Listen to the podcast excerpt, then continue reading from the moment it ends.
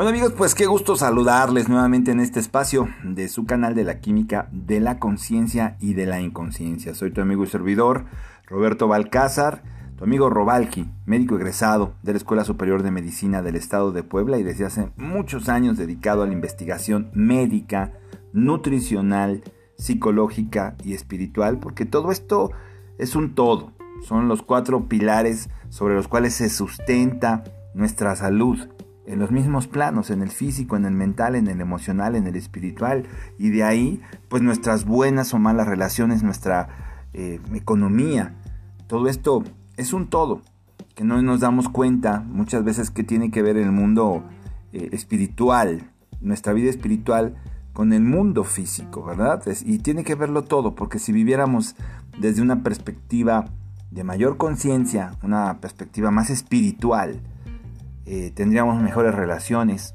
nuestra economía estaría bollante, entenderíamos muchas de las cosas que nos toca vivir con aceptación, ¿verdad? Eh, con mansedumbre.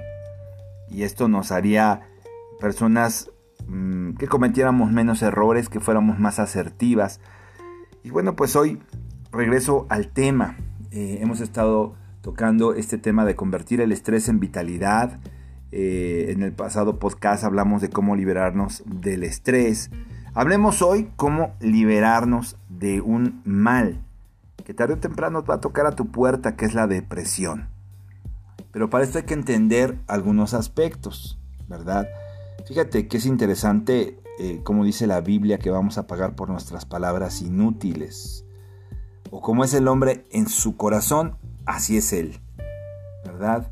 Entonces, una cosa que hoy comparto contigo, mm, también aquí hay otro aspecto interesante en la Biblia donde dice al que pida se le dará, al que pregunte se le responderá y al que toca se le abrirá. Bueno, eh, esto es hablarte un poquito del poder que tiene la mente sobre la materia. Cómo nuestros pensamientos controlan el sistema endocrino y el sistema endocrino controla nuestras emociones porque el sistema endocrino libera hormonas y esas hormonas nos dan entusiasmo, ¿verdad? Entero significa en Dios, ya lo hemos dicho, nos dan entusiasmo, eh, inspiración, estamos en espíritu, o nos deprimen estas, estas hormonas, ¿verdad? Y estas hormonas también son las que producen ese sentimiento que tienes de felicidad, de odio, de ira, de rencor, de resentimiento, de tristeza, de rabia. Entonces, si tú conoces este hecho, vamos a entender por qué decía el Señor que, vamos, que pagaríamos por cada una de nuestras palabras inútiles. Y te lo he dicho, vaya que pagamos, vaya que pagamos, porque somos eh, muy ligeros al hablar, al pensar, al sentir. No nos damos cuenta de, cuenta de la consecuencia que tiene esto, de las declaraciones que hacemos en la vida. Que aquí hay una consecuencia terapéutica, así te lo digo, de vivir en conciencia como de vivir en inconsciencia. Por eso el canal se llama La química de la conciencia y de la inconsciencia, porque como vivas, ¿verdad? Entonces esta es, tu, es tu consecuencia terapéutica. Esto es lo que te genera salud o te genera enfermedad. Entonces el que sepas esto, el que estés consciente y viviendo en base a este conocimiento tiene pues eh, un valor incalculable.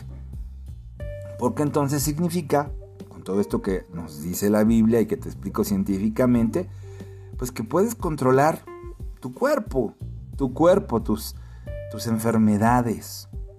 ¿Mediante qué? Mediante el sistema endocrino. ¿Cómo voy a controlar el sistema endocrino? ¿Cómo voy a influir en el sistema endocrino? Esto después vamos a platicar más a fondo. Simplemente siendo consciente de mis pensamientos, controlando mis pensamientos. Por eso se dice que pagaremos por cada una de nuestras palabras inútiles. Y entonces si soy consciente de lo que hago, de lo que digo, de lo que pienso, voy a hacer que mi mente ejerza poder sobre la materia.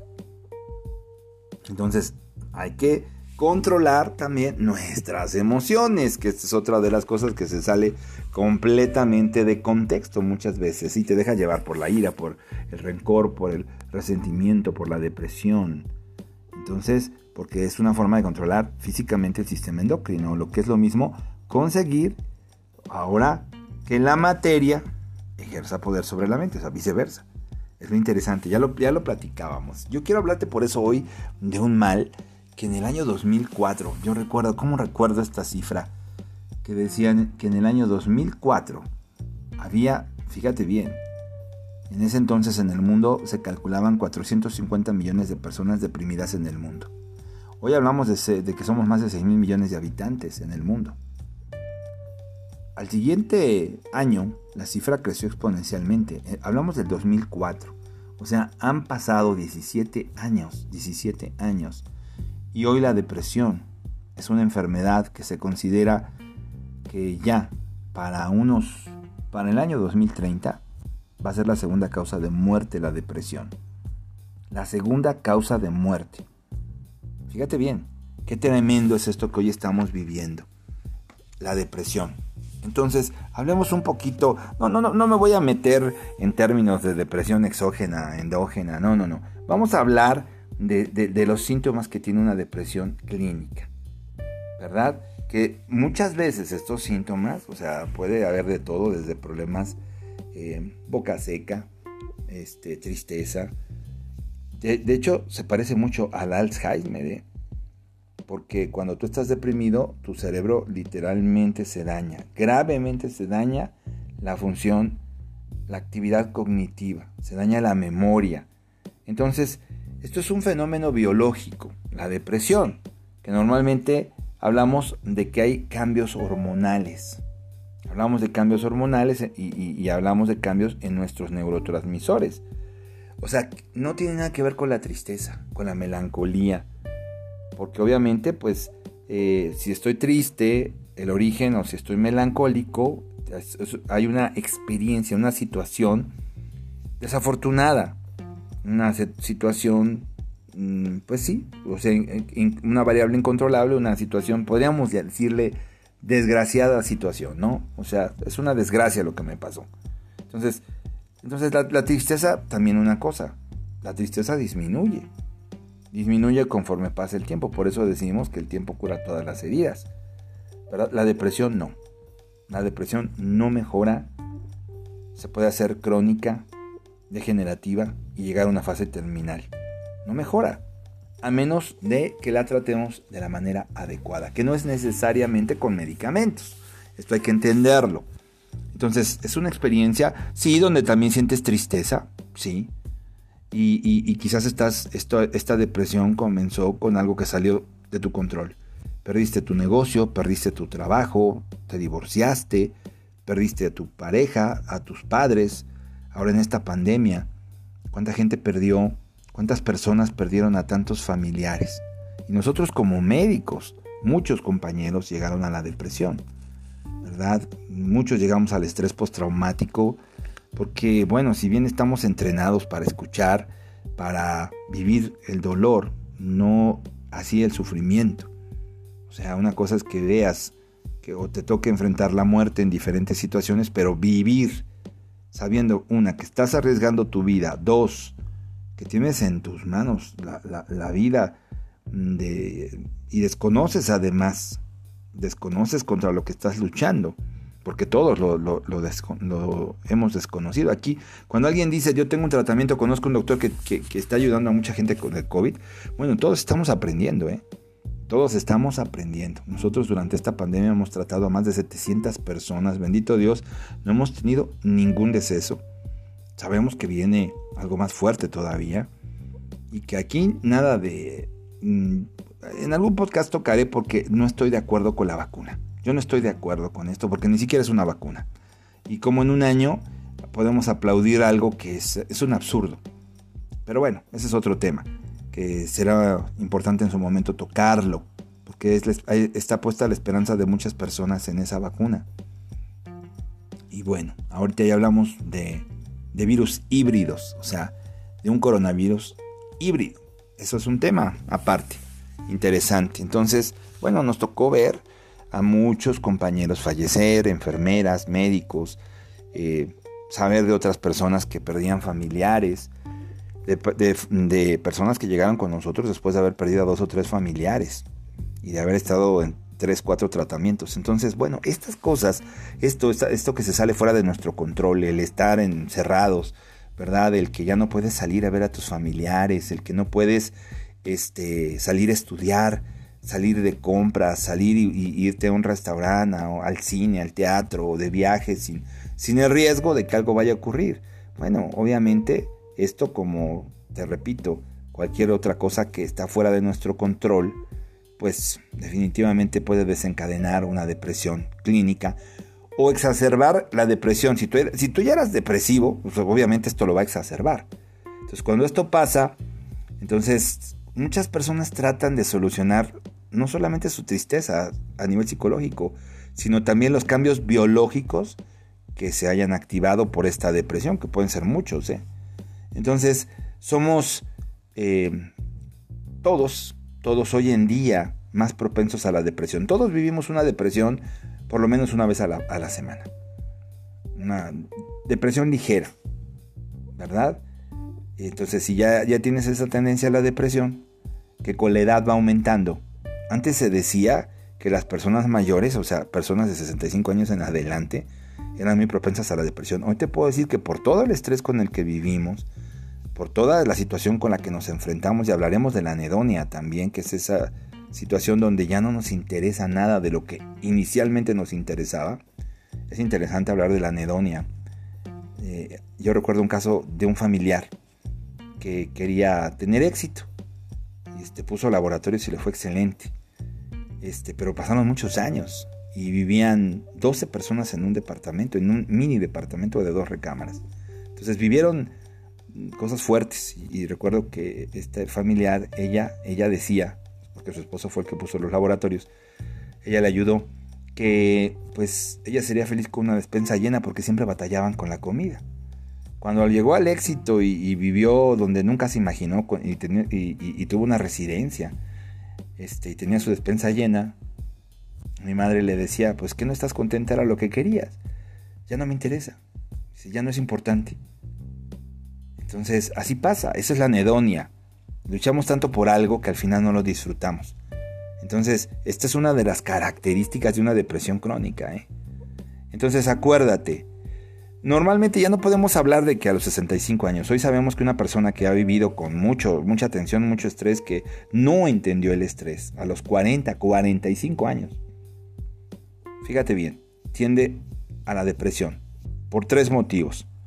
Porque sus procesos bioquímicos por el estrés, esos procesos bioquímicos del cerebro, se hicieron más vulnerables que cuando era joven, porque vivió mucho tiempo con estrés crónico. En segundo, porque esta etapa de la vida muchas veces, hoy en día, empieza a presentar dificultades, que ya no te contratan tan fácil, ¿verdad? Que te descuidaste y tienes problemas de salud. Y tercero, porque son personas casi siempre sedentarias. Ya 40, 45 años una persona se vuelve sedentaria. Y la falta de ejercicio contribuye a la depresión. Entonces, por eso hablamos de que hoy en día el 30% de las personas entre 40 y 45 años van a tener una depresión clínica. Y de más de 65 años, el 60% van a sufrir una depresión clínica. O sea, esto desafortunadamente es un hecho. Y esta depresión es un factor de riesgo que nos predispone pues, a la demencia senil o al Alzheimer o a otras enfermedades por la química que desarrolla hasta el cáncer. Entonces, crece eh, notablemente el aumento eh, de riesgos, de probabilidades de contraer una enfermedad eh, cuando empieza tu depresión. Cuidado, 40, 45 años. Entonces, a los 10 años de estar deprimido, o sea, la posibilidad de que tengas una enfermedad grave crece muchísimo. Y, la depresión es parecida a las enfermedades como el Alzheimer o a la demencia senil de muchas formas.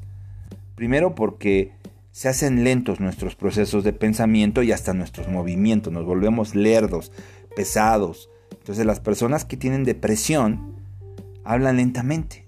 Muchos pacientes que salieron del COVID decían, ¿me escucha usted cómo estoy hablando, doctor? Yo creo que sea una secuela porque estoy hablando con mucha lentitud, pero no consideran que están deprimidos. Entonces hay personas que hacen pausas muy largas, están pensando, ¿verdad? Eh, ¿Qué decir? Buscando las palabras. Están viviendo con una expresión distraída inclusive en sus ojos, no están poniendo atención. Sus movimientos son lentos, ¿verdad? Y esto es causado porque hay una influencia de, eh, de, una deficiencia de, la noradrenalina, que es un neurotransmisor que estimula, eh, este, eh, más bien, de un neurotransmisor que estimula la noradrenalina. Este neurotransmisor falla y entonces obviamente pues estimula la noradrenalina y, entonces hay quien me ha llegado con, con diagnósticos de principios de Alzheimer a los 60, 65 años, de demencia senil. Y bueno, una de las cosas que pasa a cualquier edad es la pérdida de la memoria. Ya no te acuerdas de qué estabas hablando. ¿A dónde dejaste el coche? Ya lo habíamos platicado. Eh, si el boiler estaba prendido. Es un, es un síntoma común de la depresión. Porque está dañada la memoria inmediata y con frecuencia ese deterioro que tiene la memoria inmediata se produce porque cuando estás deprimido no pones atención. Entonces puede llegarte mucha información nueva, pero tú no estás atento, no estás receptivo. Entonces no la grabas correctamente en tu memoria. Entonces ese deterioro, obviamente, de esa capacidad de registrar y de grabar información nueva, dices, ahora ya no se me pega nada, ya no me acuerdo de nada, por más que leo los libros, hay, un, puede, puede haber una depresión. Y ahí esto también genera una escasez de noradrenalina. Ahora, curiosamente la mujer es más propensa a la depresión y a la pérdida de memoria, entonces, que, el hombre, ¿sí? La mujer es más propensa por situaciones hormonales también. Mm, por eso yo le, yo le llamo esto eh, este, una, de, em, una demencia por senil, pseudodemencia senil o pseudodemencia, ¿sí? O sea, pues un falso positivo realmente. Mm, en la depresión pareciera como si, estuviéramos llegando a Alzheimer, a una demencia senil, pero bueno, simplemente eh, es, es, eso. Y ahora te digo, e, es, la mujer sufre dos veces más que el hombre de depresión. Hay muchos factores también a nivel social, no solamente los hormonales que hacen que haya mayor incidencia de depresión en las mujeres, pero obviamente sí esto tiene mucho que ver con a nivel neurológico y hormonal, ¿verdad? Entonces, bueno, la, depresión, la depresión es, hay que entender esta, esta parte, es muy importante eh, en este caso, que pareciera, si uno se pone a analizar la primera etapa del Alzheimer, se parece mucho a la depresión. Entonces, de hecho, bueno, van empeorando los síntomas si no haces absolutamente nada o no te has dado cuenta que estás deprimido. Entonces la depresión va avanzando, va empeorando. No hay una secuencia, esto es de, manera irregular a lo largo de un periodo de tiempo corto. O sea, te hablo de semanas. De una semana a otra, una persona que empieza a estar deprimida profundamente, se nota el cambio. Se nota el cambio. Entonces, se parece al Alzheimer, sí, pero el Alzheimer empeora, va haciendo este, a lo largo de, más años, ¿no? de más tiempo. Entonces, eh, en una persona deprimida, no, no. O la demencia senil. Entonces, eh, esto es uno de los grandes errores que se cometen con las personas de más de 65 años. ¿Verdad? Entonces, bueno, eh, tienes que tenemos que aprender y entender qué es la depresión. Normalmente, déjame decirte que eh, por la mañana es, el peor momento. Una persona deprimida va a tener su peor momento por la mañana. A diferencia de un ataque de ansiedad que te puede dar en cualquier hora, o que también tienes horas para... o, después de hábitos como tomar café o tomar ciertas sustancias, se presenta un ataque de ansiedad o de pánico la depresión se, te levantas de una manera muy negativa por la mañana. Te sientes cuando te despiertas como apagado, como triste, como si algo malo fuera a pasar. Y a lo largo del día va mejorando. Entonces esa es la diferencia con la ansiedad o con los ataques de pánico. ¿Verdad? De hecho, puede presentarse un ataque de ansiedad a las últimas horas del día porque estás más cansado o un ataque de pánico. Entonces, hay, cambios entre la, eh, para que podamos entender la depresión de un ataque de pánico, de la ansiedad. Hay que ver nuestras reacciones emocionales. Cuando hay una pérdida de memoria, cuando se nos empiezan a olvidar las cosas, es importante observar cómo actúa la persona. Porque una persona que tiene depresión se queja mucho. Doctor, ya no me acuerdo de las cosas. Ya no me acuerdo de las cosas. Se me están olvidando las cosas. Mientras que una persona que tiene ansiedad o un ataque de pánico y se bloquea, mm, yo no tengo problemas con la memoria, dice. Entonces una persona deprimida pues, es más propensa también, sí, a, la automedicación. Empieza a tomar que un tecito, que se va a un masaje, que se empieza, que empieza a experimentar con alcohol, no tomaba y ahora, o ya le subió al alcohol, tomaba poco, o con drogas o con medicamentos ya cuando no puede.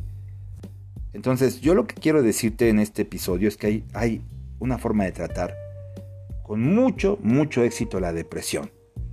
La depresión, más que con fármacos, yo no confío mucho en los fármacos, creo que pueden ser un apoyo inicial, pero que hay que utilizar suplementos de grado farmacéutico, hay que utilizar alimentos.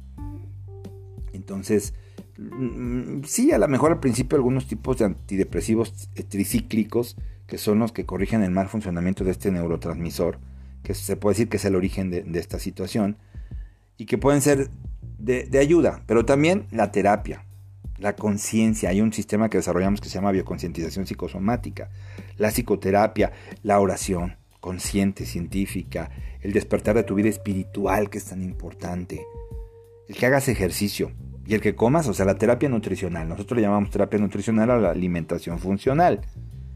Porque si estás deprimido y aparte comes mal, eso va a acabar peor.